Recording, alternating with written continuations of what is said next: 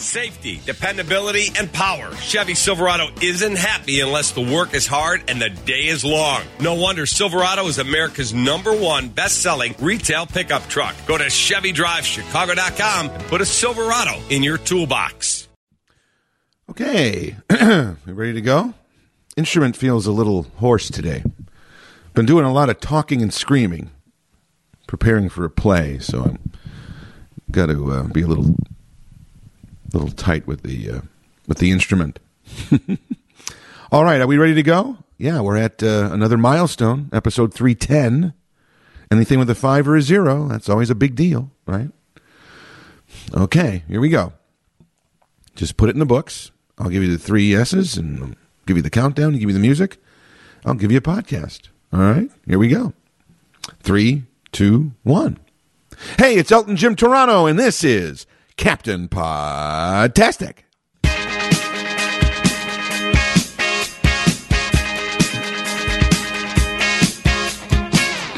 And welcome to another episode of Elton Jim's Captain Podtastic. Every Monday, a new episode is posted at WGNRadio.com. And if you like what you hear, don't forget, we're there all the time, wherever you go. Wherever you go for a podcast, we are there. But don't forget, listening to a podcast is not your only responsibility if you're an Elton Jim fan. No, no.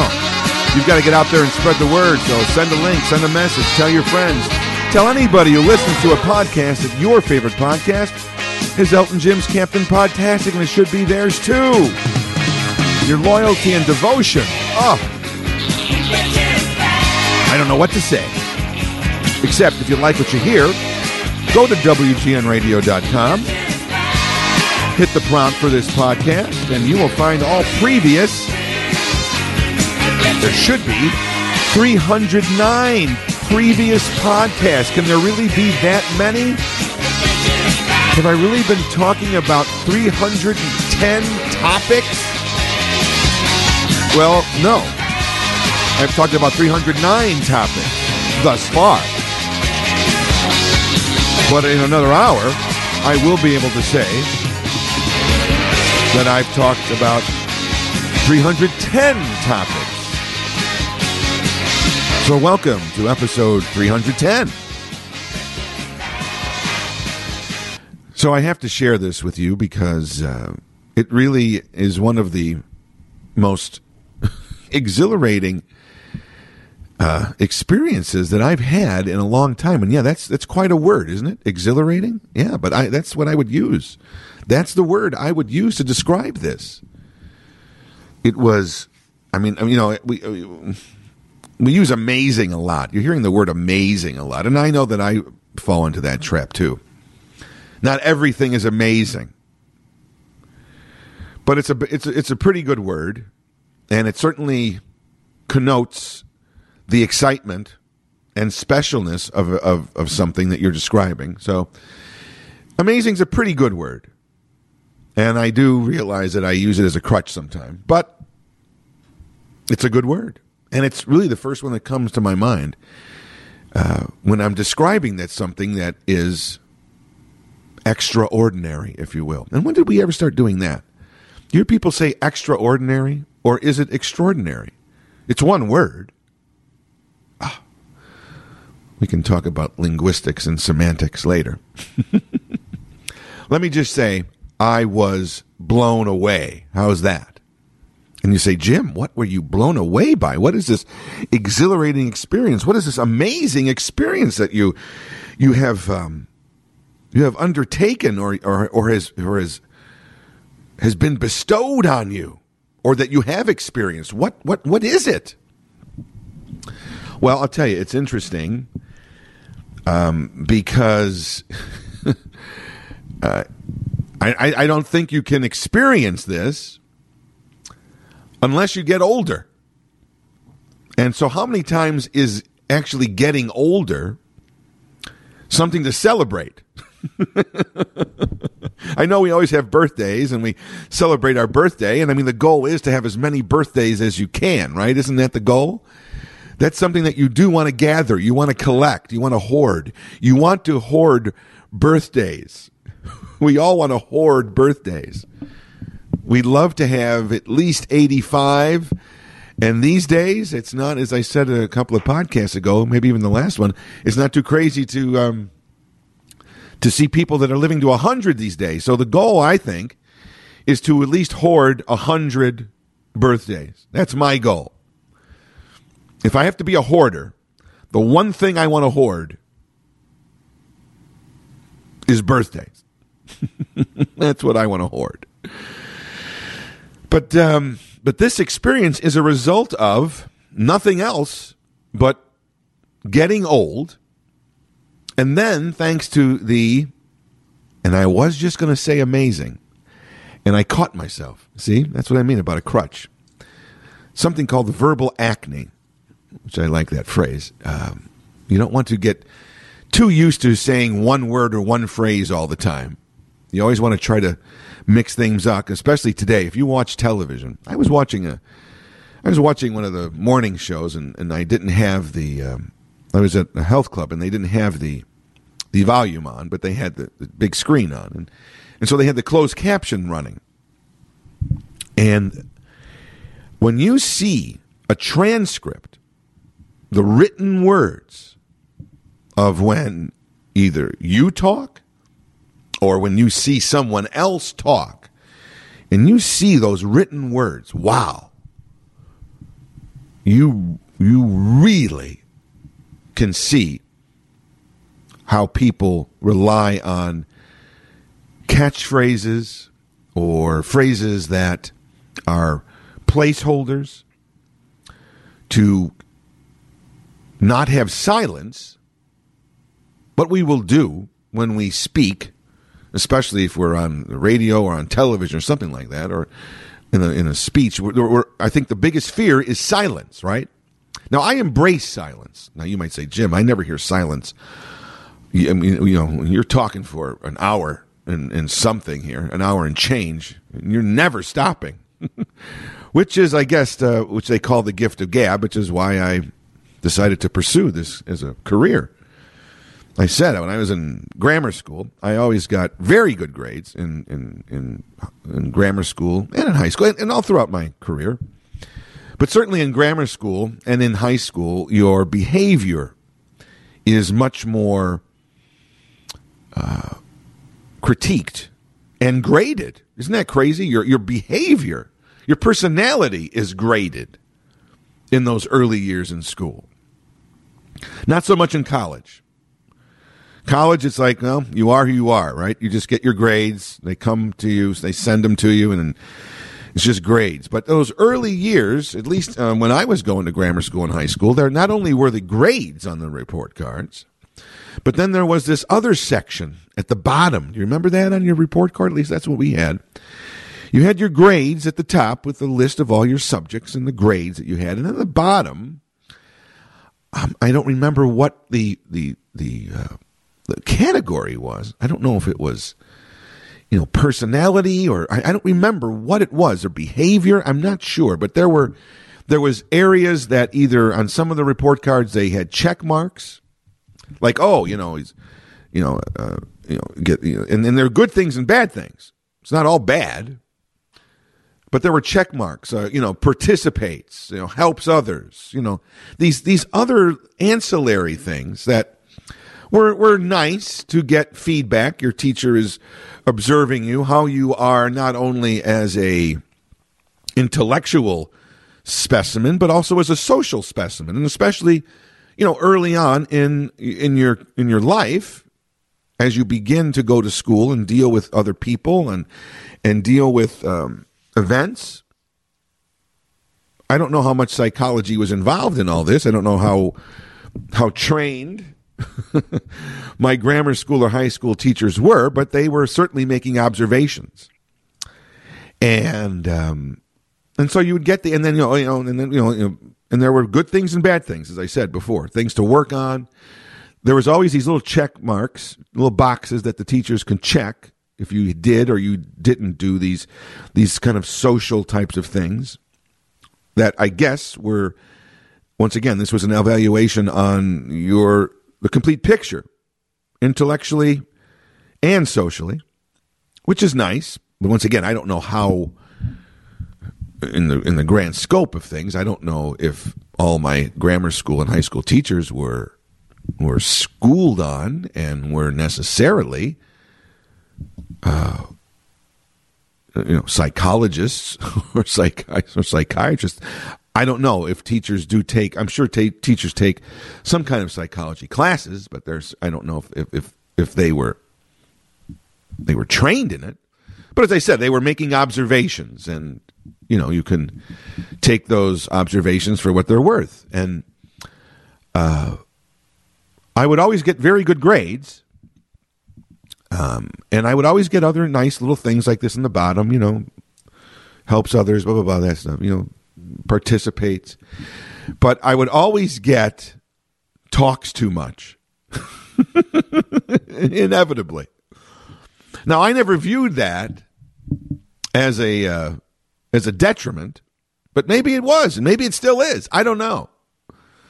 I know that um, you know, I can rub people the wrong way. Maybe I'm too verbose. I don't know. But all I know is if you're going to get into uh, a profession where talking is uh, is the main activity, then I think it helps. but yeah, I always got good grades, but I also got that that that little, you know, there was always that that other side and it wasn't necessarily a, a, bad thing, but they were like, you know, I mean, I wasn't like I was, uh, you know, I wasn't obnoxious, but you know, I would always be looking to talk to other people, and I think that comes back to the. I've talked about this before. I think it comes back to my my situation that I was an only child, and so I was really excited. I liked going to school. I liked being in social situations because when I was home, I was basically by myself. I was certainly with my parents, but you know, as you're a kid, you you don't want to hang out with your parents all the time, right? So a lot of my home time was was occupying myself, which I was more than capable of doing and enjoy it. And to this day, decades later, I can be alone because I have been. There's some people that can't be alone and they came from big families and they're always used to something going on and somebody being around and then when they get alone they need to be out and, and, and, they need to be around people i i have that same need because i was alone as an only child but at the same time uh, i don't have that need constantly because once again having been an only child i did have to find ways to preoccupy myself so i i have I enjoy being social, but I don't need to be. I, I don't have to be around people all the time. But at the same time, uh, I do seek it out and I do enjoy it. So who knows? But uh, but yeah, that was always kind of an interesting part of uh, of my report card. Once again, not sure how I ever got on the report card um, tangent, and uh, that, let me see. I'm looking at my, you know, very, very, uh, very scripted show here. it's not anywhere on my on my script. but that's why we love this podcast. We never know where it's going to go and what we're going to talk about, but I will find my way back. Find me my. What? How did that song go? Find your way back to a heart. but um, but yeah, so this experience that I am going through now um, only comes with growing old. And thankfully comes from the technology, the baffling, impressive, head scratching, grateful medical technology. Uh, I've talked about this during COVID. Uh, I give uh, medical workers and the medical profession. I know there's a lot of controversy about it, but ultimately, I think there are really good, smart, caring people who want to help others. And yes, that even includes those companies that make drugs and machines and whatever it does to help us combat disease and aging and the disintegration and deterioration of these bodies that we have. Yes, there's money to be made and I'm sure that money is a is a motivating factor, but where would you be without some of the medications that you take or some of the the machines that we have? I know those come at a high price. But isn't the high price life?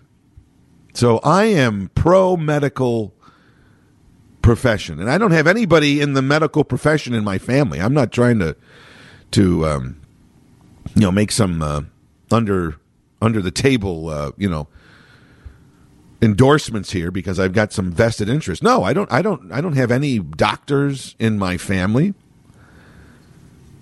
but I do have respect for them, and I and I put my my put my trust in doctors, and especially during this pandemic, I certainly have.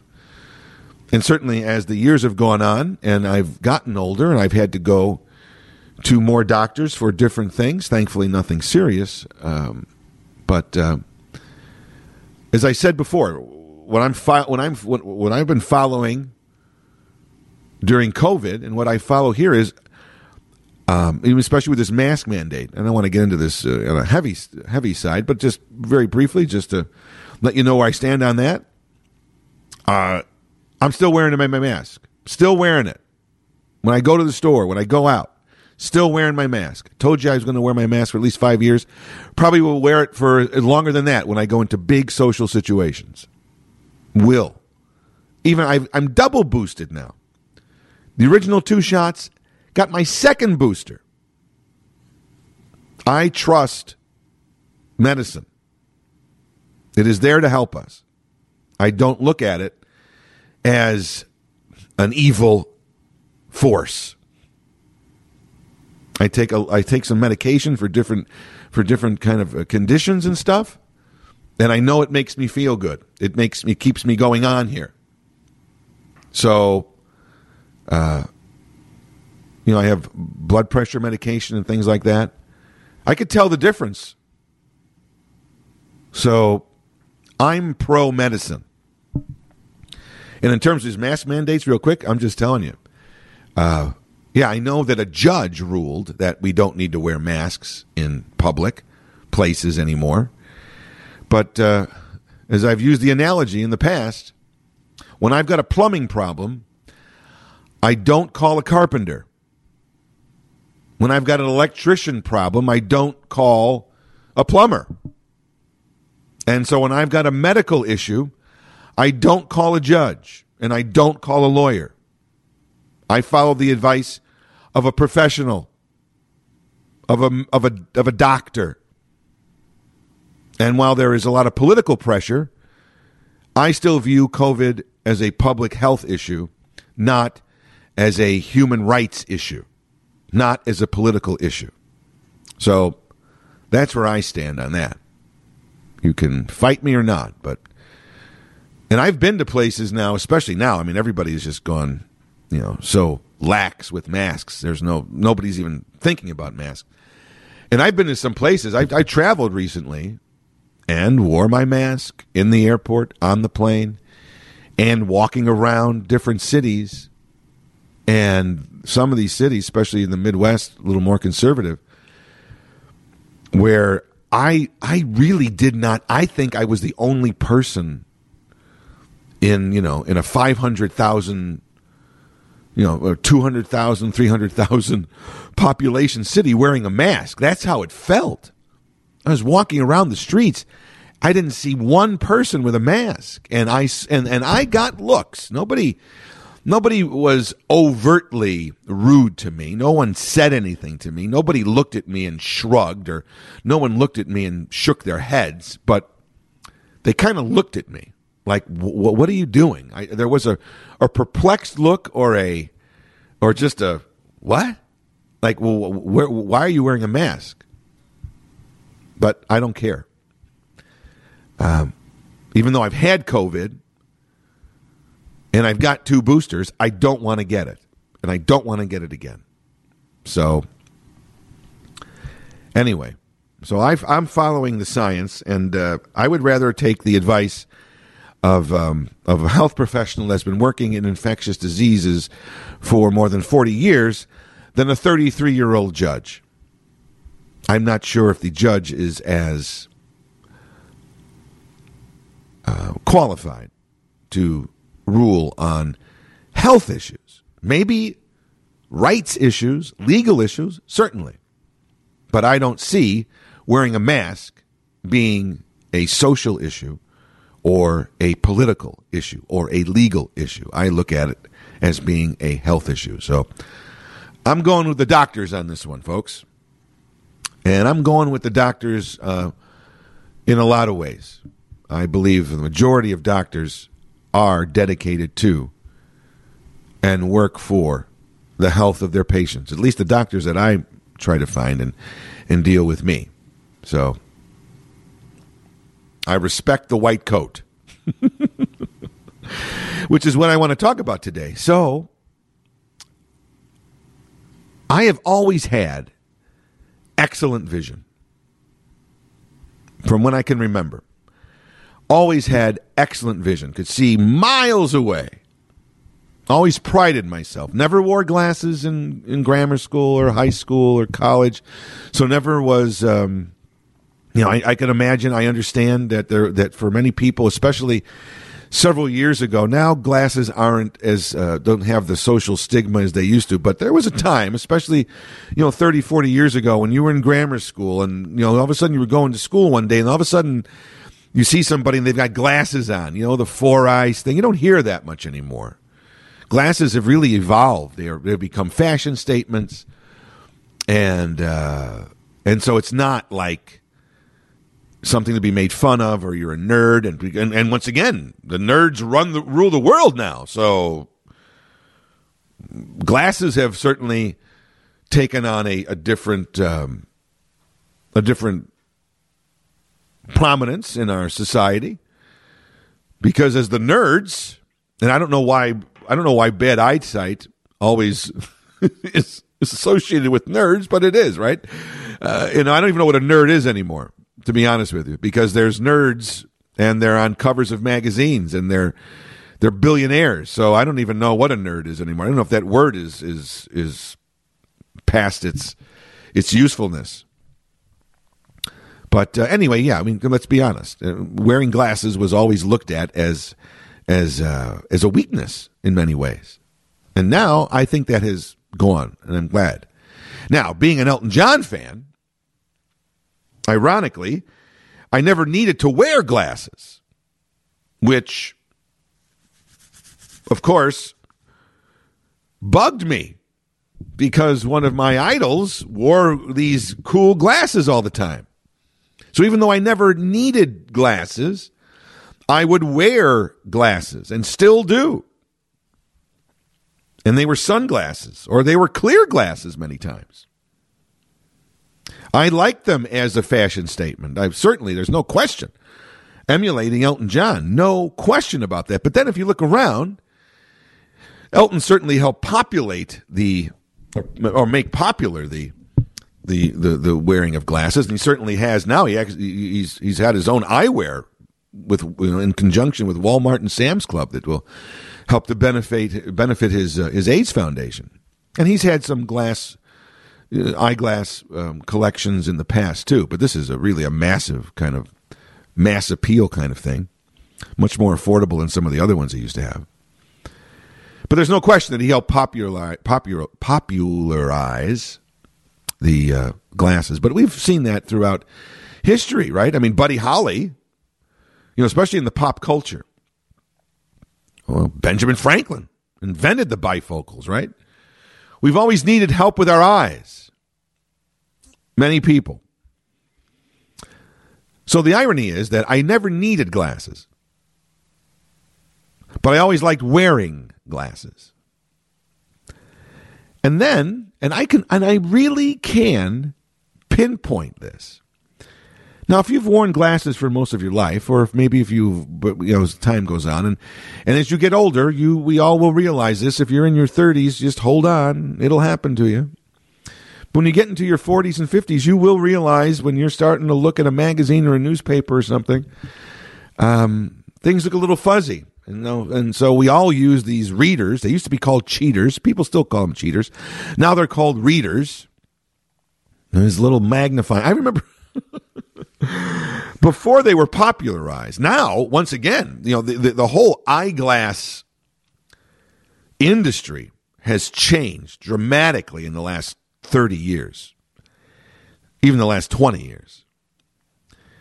And these readers, as we all know, were these cheap glasses that would you would wear, and uh, you mostly was older people, and they would wear around the, the, the, the tip of their nose. They didn't. They weren't even full glasses. They were just worn on the tip of your nose. So when you look down, they would magnify. And they're basically magnifying glasses, right? Like like Sherlock Holmes magnifying glass. Only they were in the shape of lenses. I remember one time um, when I was a freshman in high school, um, I was on the football team, and, and I gave the a speech to recap the season at our annual banquet.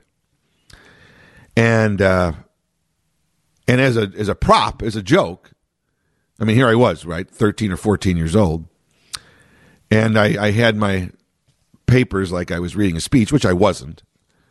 But once again, always a performer, right? So I had I'm always, I always believe in props. Visuals are important, folks, when you're entertaining.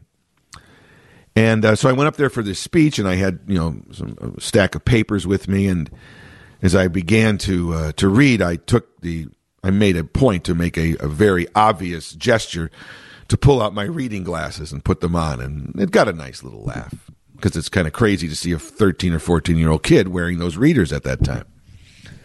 And it and it sent the impression that I was, you know, older and a little more sophisticated, even though I was some 13 year old goofball. But it was a fun, I got a very good reaction, which was another, you know, kind of reinforcement, encouragement to say, well, you know, you're, you're good in front of people. Maybe this is something that you should pursue. You always find those little, those little watershed moments in your life where you sort of go, hmm, well, maybe that's something, huh? But um, yeah, so readers have now become ubiquitous. They're everywhere, and I see people with readers all the time. And of course, the joke has always been that uh, you know where are my readers? So people would you know these things were rel- relatively cheap. And so people would buy five pairs, and because you'd either lose them or they'd break them, you'd sit, you know, you wouldn't remember where you put them. So people would buy three, four, five pairs, and you know, women have them in their purse, and men would have them in their coats and in their glove compartments and different places around the house where you might be reading. And they still would get lost or get broken, but you didn't care because they were five or you know five bucks a piece. Who cares? Well, now the people in the readers' world were like, wait a minute, well rather than these little cheap things that um, that break or that don't look cool, let's make a whole line of cool looking readers because once again, everybody needs to be cool these days, right? So readers have really become uh, a new you know product line within the the larger scope of the eyewear readers. They're, they're, I mean, I'm not plugging anything. I'm just letting you know in case you want to check it out because I have ordered from them and I've been happy with it. Uh, there's actually a website called readers.com with a, with a really uh, impressive selection of stylish readers, not just these little half things that you would stick on the tip of your nose, but uh, you can wear them full on. They look stylish and nice and you could read with them. But they are just readers. They're not meant to be used as um, as glasses in your real world. They're just you know, but they're they're a certain level. The different they have different levels. You know, there's one was it 1.5 and 2.0 and all that. I don't even know what that means, but you go to the store and you see those and you decide to see which do which do I need, right?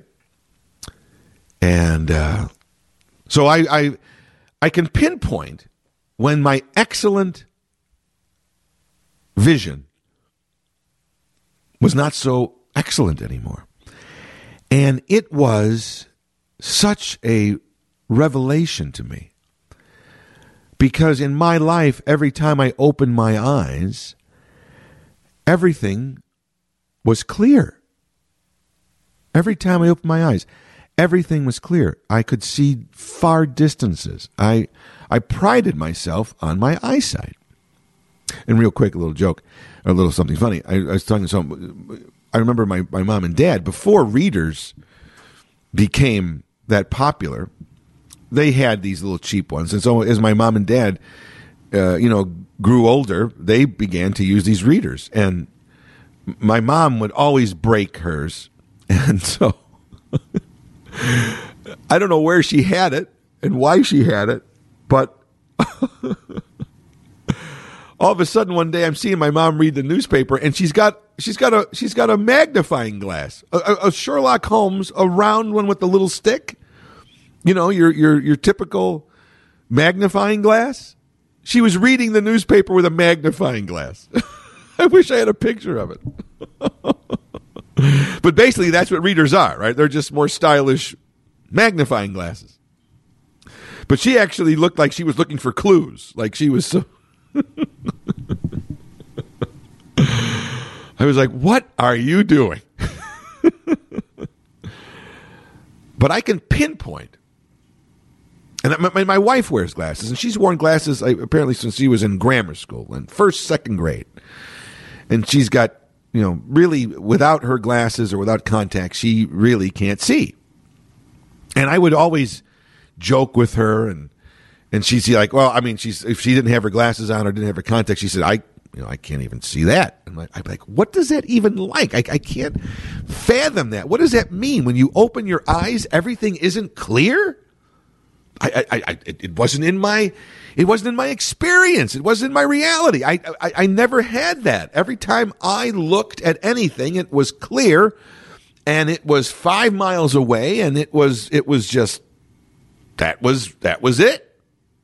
I couldn't understand what that meant.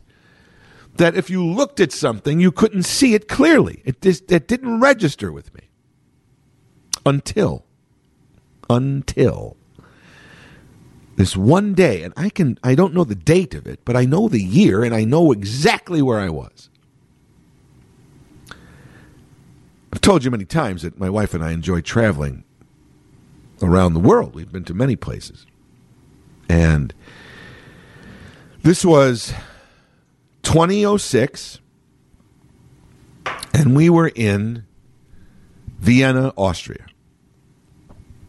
And uh, when, once again, on vacations, I was the keeper and am, although not so much now when you've got uh, the cell phone and everything it does with the GPS.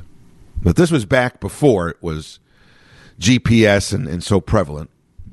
I was the keeper of the map when we would go to different cities, and when we still go. Although I don't know, I still, I still out of out of uh, maybe nostalgia, I get a, a map, and I still like looking at it. But we, you also have these apps where you can just say, "I'm going here," and then it gives you the direction for walking as well as driving. What an what I was just going to say, amazing. I stopped myself. Did you hear that? What a spectacular! How's that? What a spectacular uh, technology that is. The GPS, wow. I, I, don't know. I mean, I know it's done with satellites, but wow, has that changed our life? Talk about technology that changes your life and you don't even realize anymore. You use it uh, so frequently, it seems like it's always been around and you can't even imagine what it was, was like without it. But I still have my paper atlas for roads in my car Yes, I do. I don't use it as much as I used to. I used to brag about it, and now, yes, I do use a GPS app. I must admit, I told you earlier uh, this year, I I did break down, and or even late last year, and I did get finally a smartphone. So uh, I'm still not fully embraced. It's not it's not joined at the hip, but I do use it a lot more than I thought I would. And the GPS certainly is one app that I feel is is truly worth having a smartphone. Just for that alone. What a difference. It has helped me when I've been trying to navigate around in places that I that I don't know. And it's it's it's just very very convenient. But um, so I'm always the keeper of the map. And once again, I would pride myself as keeper of the map with the good eyesight. It's a nice combination. When you're keeper of the map and you have the good eyesight, you really are you, you are valuable when you're walking around in a strange place because you can see two or three blocks ahead. So you're looking on your map and you go, "Oh, we're going to have to take a right at the third street here." You know, it should be Abernathy Street and uh, so we're going to take a left when we get to the third one. And and as I would be walking these various streets in various cities around various countries or various uh, within this country, I would always be looking three or four blocks down, and I could see, so I knew where I was going. That's why we rarely got lost. I was my own GPS because of my good eyesight. We rarely got lost because I could say, "No, well, wait a minute, no, no, we're going the wrong way here." No, I mean because it, it, it, said that you know the third street down is supposed to be um, you know Clinton Street, but the sign doesn't say that. So we we we, we didn't take a we we need to turn around. My eyesight, like George Costanza, I was spotting dimes and spotting raccoons. But uh, but one day we get to Vienna, Australia. Beautiful city, one of my favorite cities. If you ever get a chance, go to Vienna. It's gorgeous. Now, in Europe, many of the cities, especially these older cities, they they didn't have they don't have they still don't street signs on poles. They have the street signs, the street sign on the side of buildings at most of the time, certainly and the corners, and sometimes within on buildings uh, within the middle of the block, but certainly at a corner. That's where the street sign is, not on a on a designated uh, pole for just for a street sign. It was on the buildings which makes sense when you're thinking about it, especially these older European cities, five, six hundred years old. They weren't building poles like that with street signs, so they put them right on the buildings at the corners.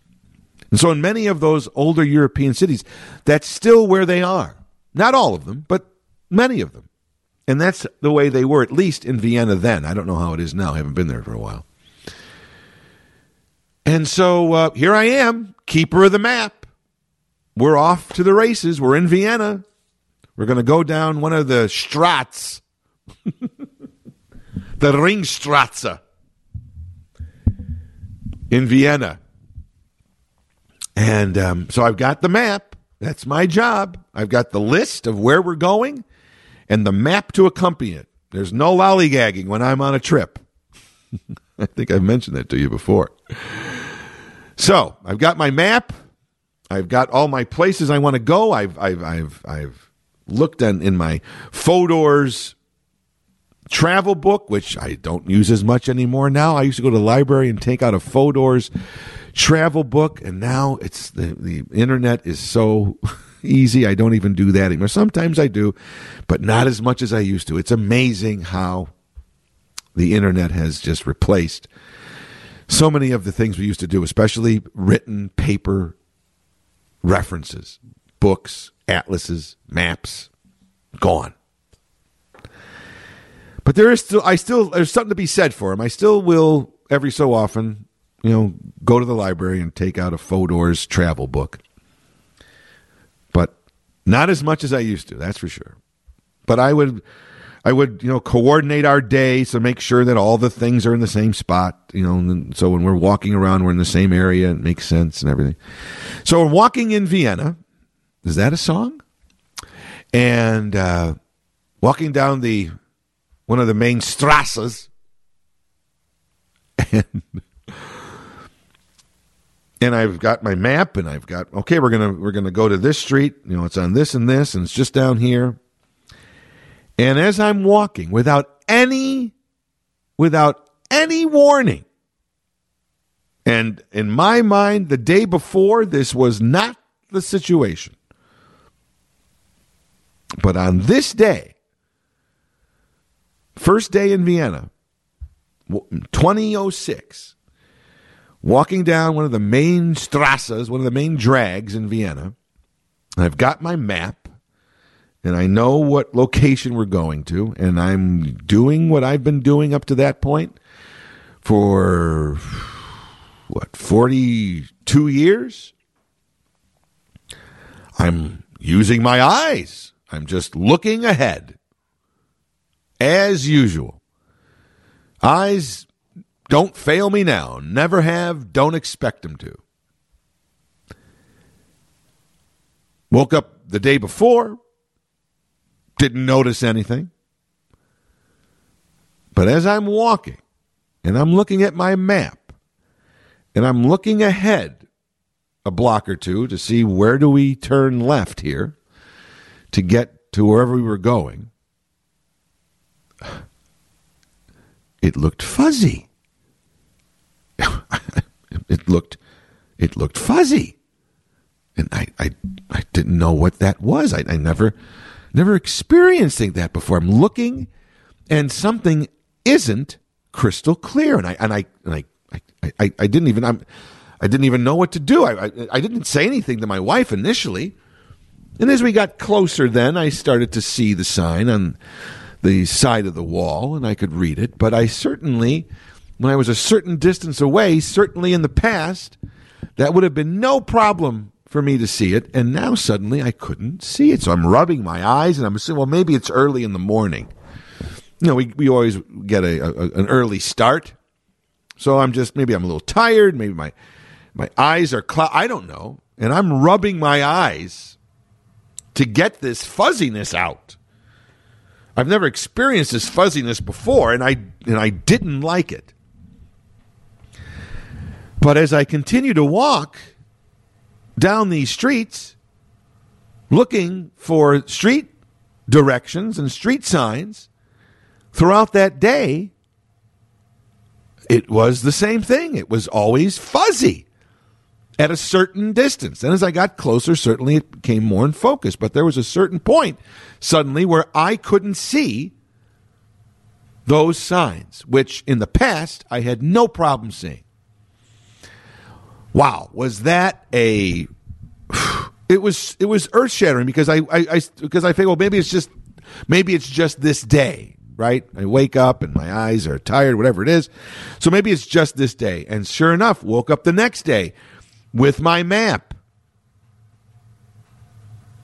with my list of where we're going. And ah, fuzzy. What the heck is going on? Now it wasn't so detrimental. I could still see at a good distance, but not as far as I used to see. And I was having to come with the the reality of wow, I, I my my eyesight, and I for the first time in my life I empathized with my wife, and I said, "So this is what you see? Is this is this fuzziness when you don't wear your glasses or your contacts? Is this what you've been talking about for so many years? It's I've never been able to relate to? Because, wow, this is really aggravating. I don't like this. And as the years have gone on, I've had to succumb to the readers. I made a joke about it when I was 13, giving the speech at the football banquet. And here I was, you know, 30 years later, wearing them. Still not in a now. I've actually got several pairs. I mean, I need them now. It's interesting how it, it, it happens gradually, and you suddenly go from never wearing glasses to sometimes wearing them. And now, if I'm in a if now if, if I'm in a restaurant, I mean, I need them to read the menu.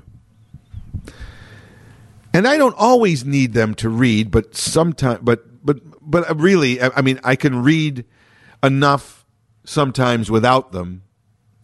But certainly, when I wear them, it's much clearer and it's it's more it's much more prefer- preferable. But sometimes I just don't have them with me. So now I have several pairs, and I have them strategically placed around the house and one in the car because my wife has hers, and you know my head's bigger than hers, so she didn't want me to use hers. So I stretch them out, blah blah blah. So I bought some now. I have one pair in the car, so if we're going out to eat or I'm going to need them, I grab them. I have them there with me because I'm not wearing a, purse, right? um, but uh, so I do have some readers, and that's why I went to this readers.com, and they're really nice glasses, and they're stylish. They're not just these little cheapy things, but wow, the prices of these have gone crazy.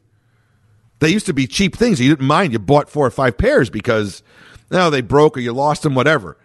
But have you gone and bought readers in in a while? And I know understand this is for a certain portion of people, but don't worry. If you don't use readers yet, you will. I, I guarantee you.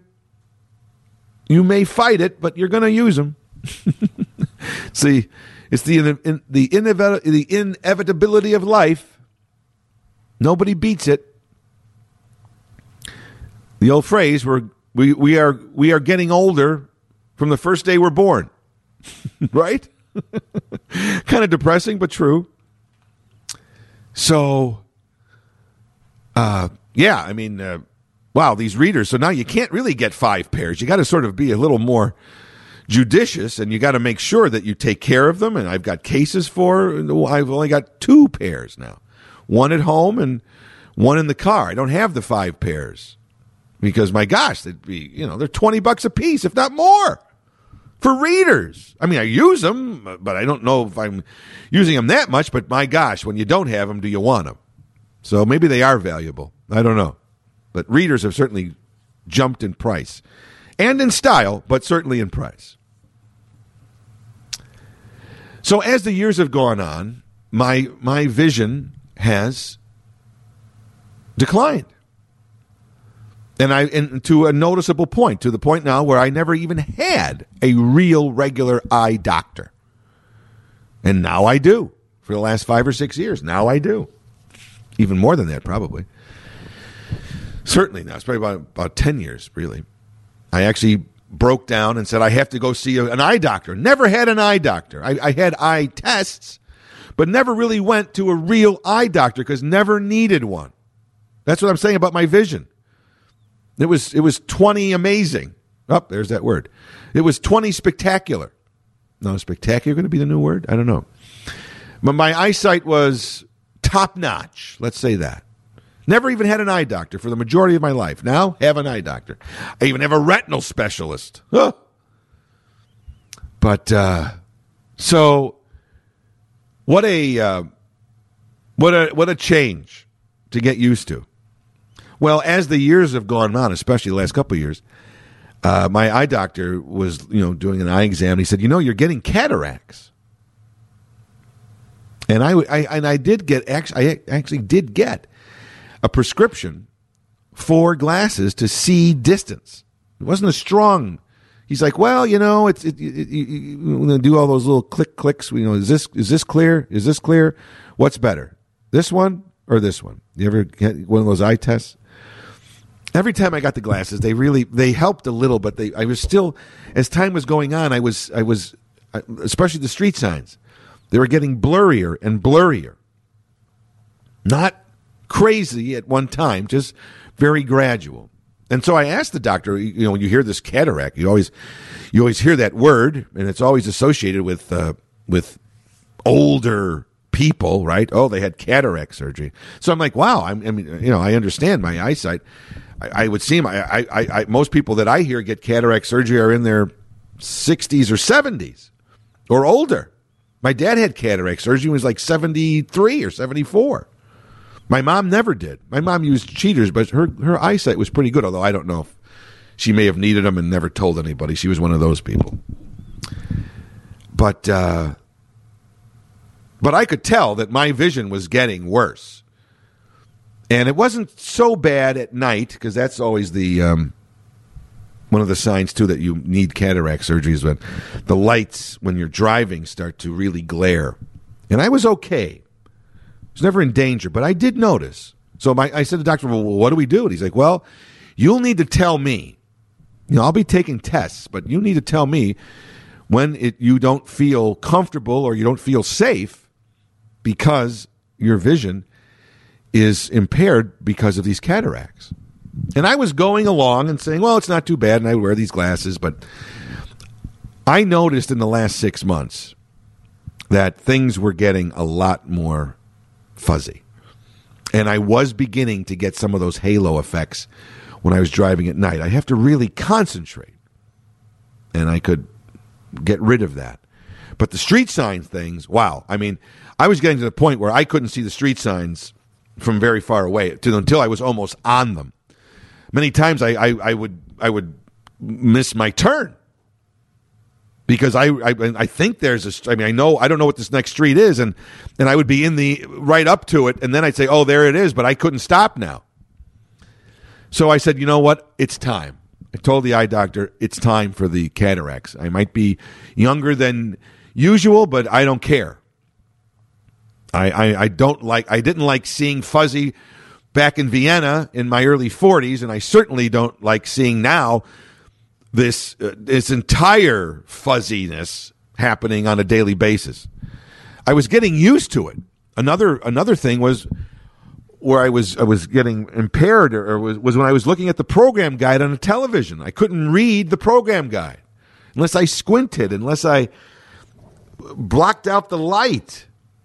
I'd actually make a little circle with my with my hand like a little telescope and look through it with my with, with one of my eyes. That's how crazy it got. So I'm like, okay, it's time.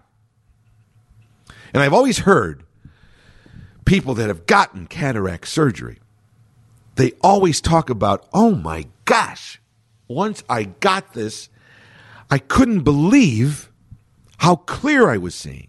You always hear this from people with cataracts you know, after they had the surgery, they that, that, suddenly the world was was clear again. There was light in the world. Wow. And I always felt that was a little over exaggerated.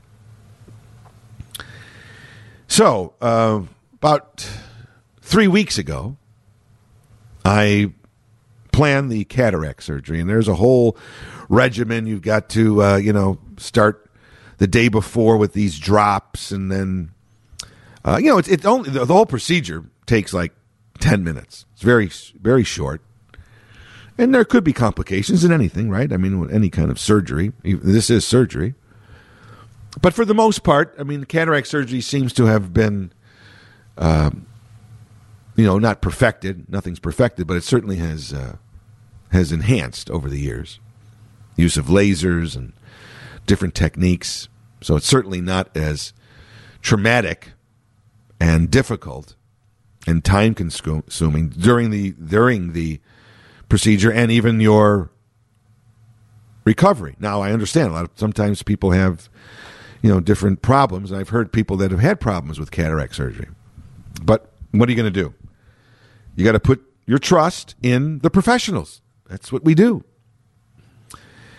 So I go for the and, and I've been you know I've been living I would say the last two or three years with certainly a fuzzy outlook in many ways, but certainly with my eyes as well. Um, and so I'm, you know, a little nervous, obviously, and they they put you in a twilight. They don't knock you out totally. And I, I, I you know, what's interesting about whatever kind of sedation they give you.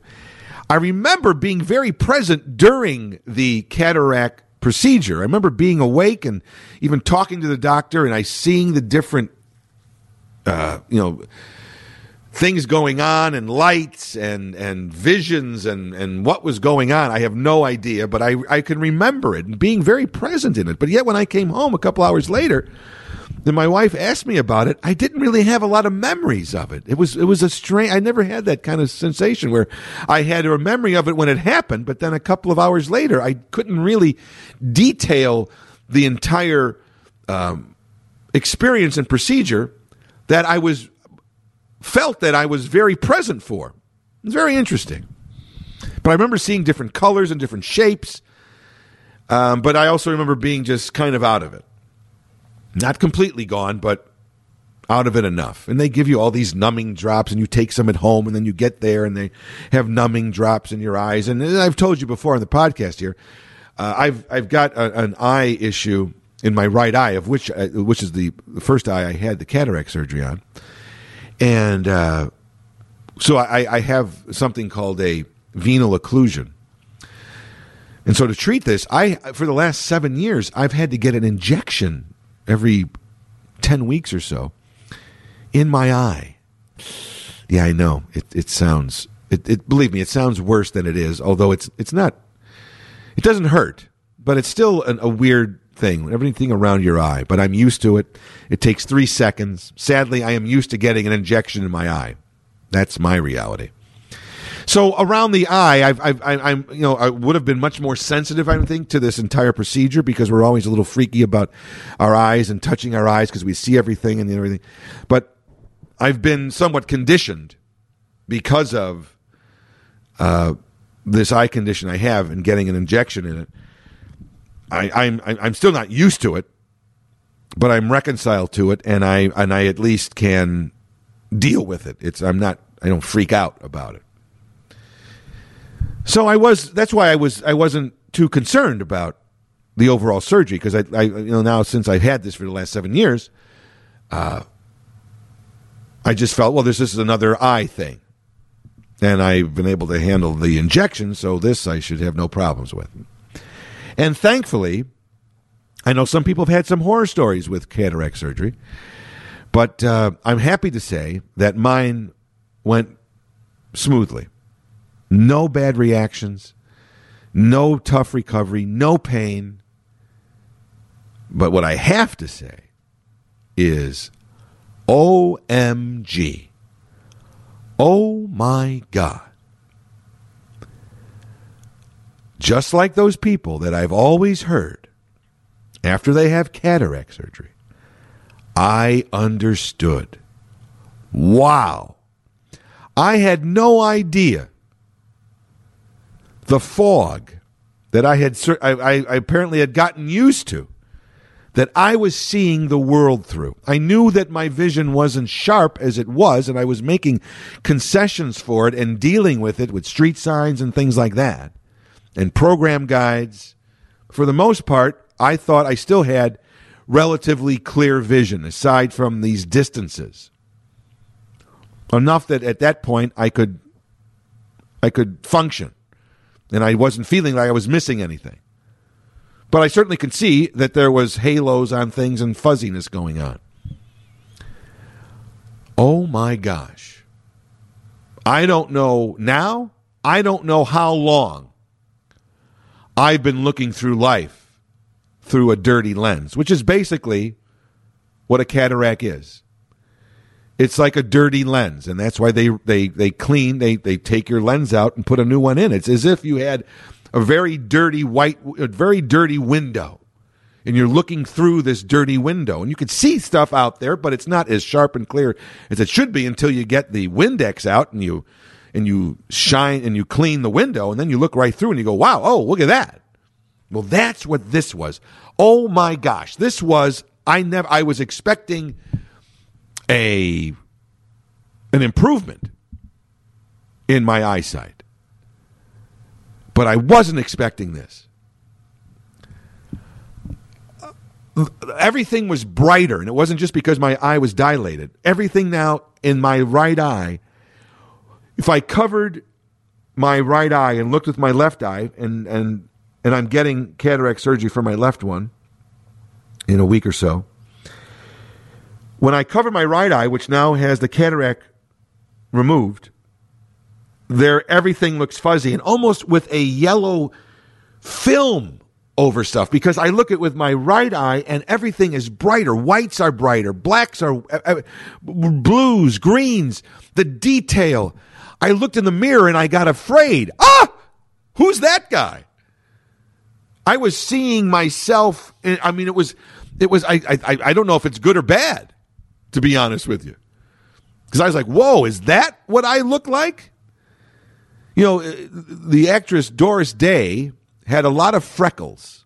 Very pretty woman, but she had a lot of freckles. And, and if you ever look at a Doris Day movie, you'll notice that there's this kind of softness around her. She had so many freckles that they had to use a, a, a, a, a screen, a filter over the camera lens to block out all her freckles. So when you watch a, a, a, Doris Day movie, you'll notice that she's almost glistening.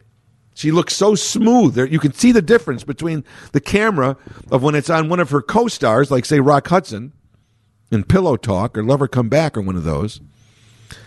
And then when it goes to her, she it, it, she just visi- visibly looks different. She almost looks like she's shining because I used to put this filter on the, the camera and and and so uh, she, everything was a, around her was a little like little fuzzier. And then you go back to her co-star, and it was the way it was. Well, that's the way I felt. Like I had been looking at myself like Doris Day, like all the imperfections were were kind of filtered out by my cataracts. And I have to say, I'm watching now. I'm looking at people on television and my first line is, wow, well, that person isn't benefiting from my cataract surgery. Because, wow, I didn't know that that person looked like that. I'm looking at everything now in a whole new way, in a clear way, in a sharp way. It reminds me of the way I used to see the world. I had no idea because this takes this has been taking place so gradually over the last ten or fifteen years that you get used to it and you just uh, you acclimate yourself. But my gosh, when you clean that lens, when you when you get the Windex out, when you replace that lens, or when you clean that lens, you look out through that window uh, with a, after your cataract is gone. Oh my gosh! I can't wait to get my left eye done. I think I'm going to have X-ray vision. If I'm looking, if I'm seeing life this clear now with just one eye, oh my gosh, what's going to happen when I get the second one done? I'm going to see through things. I won't need a telescope. I'll be looking at the, the, stars and saying, oh, there's Saturn and there's Pluto and there's the rings around Saturn. I really believe that. I'm going to be like Superman. I'm going to see through things. Because I already feel like I got x ray vision. I only have one eye done. Unbelievable. Modern medicine. This is crazy. But I am so thankful for it. I can't wait to get my second eye done, and I can't wait to see just how my eyesight is going to improve. My right eye has been in in you know in um, eye terms like 2030, sometimes even 2040. Now it's 2020. So all these glasses that I've been wearing with these with this low prescription, they weren't really doing anything because they weren't helping. It was the cataract. And the way I've, the way that I've been described, the way the cataract, what a cataract is, basically, as I said before, it's a, it's kind of, it's, it's, it's, it's a dirtying of your lens, and that's why they take your lens out, they put a new one in. But apparently, there are several layers. Oh, the human body is amazing, isn't it? The, the, the lens in your eye has several layers. And so there's one layer that this cataract condition effects, and it it dirties the lens up. Like I said before about it looking like everything was has a yellow film and it's very, uh, you know, it's very blurry and fuzzy. Well, that's I mean that's I that's what happened. My my my the the lens was was dirty, and you know the lens is so fragile that they can't just pull out this one layer of your lens. They have to take the whole lens out. So that's why you, you have to take the lens out. A cataract is a condition that affects your lens, but your lens is so fragile that they can't just remove one of these layers where the cataract has, um, you know, dirtied up your lens. They have to take the whole lens out.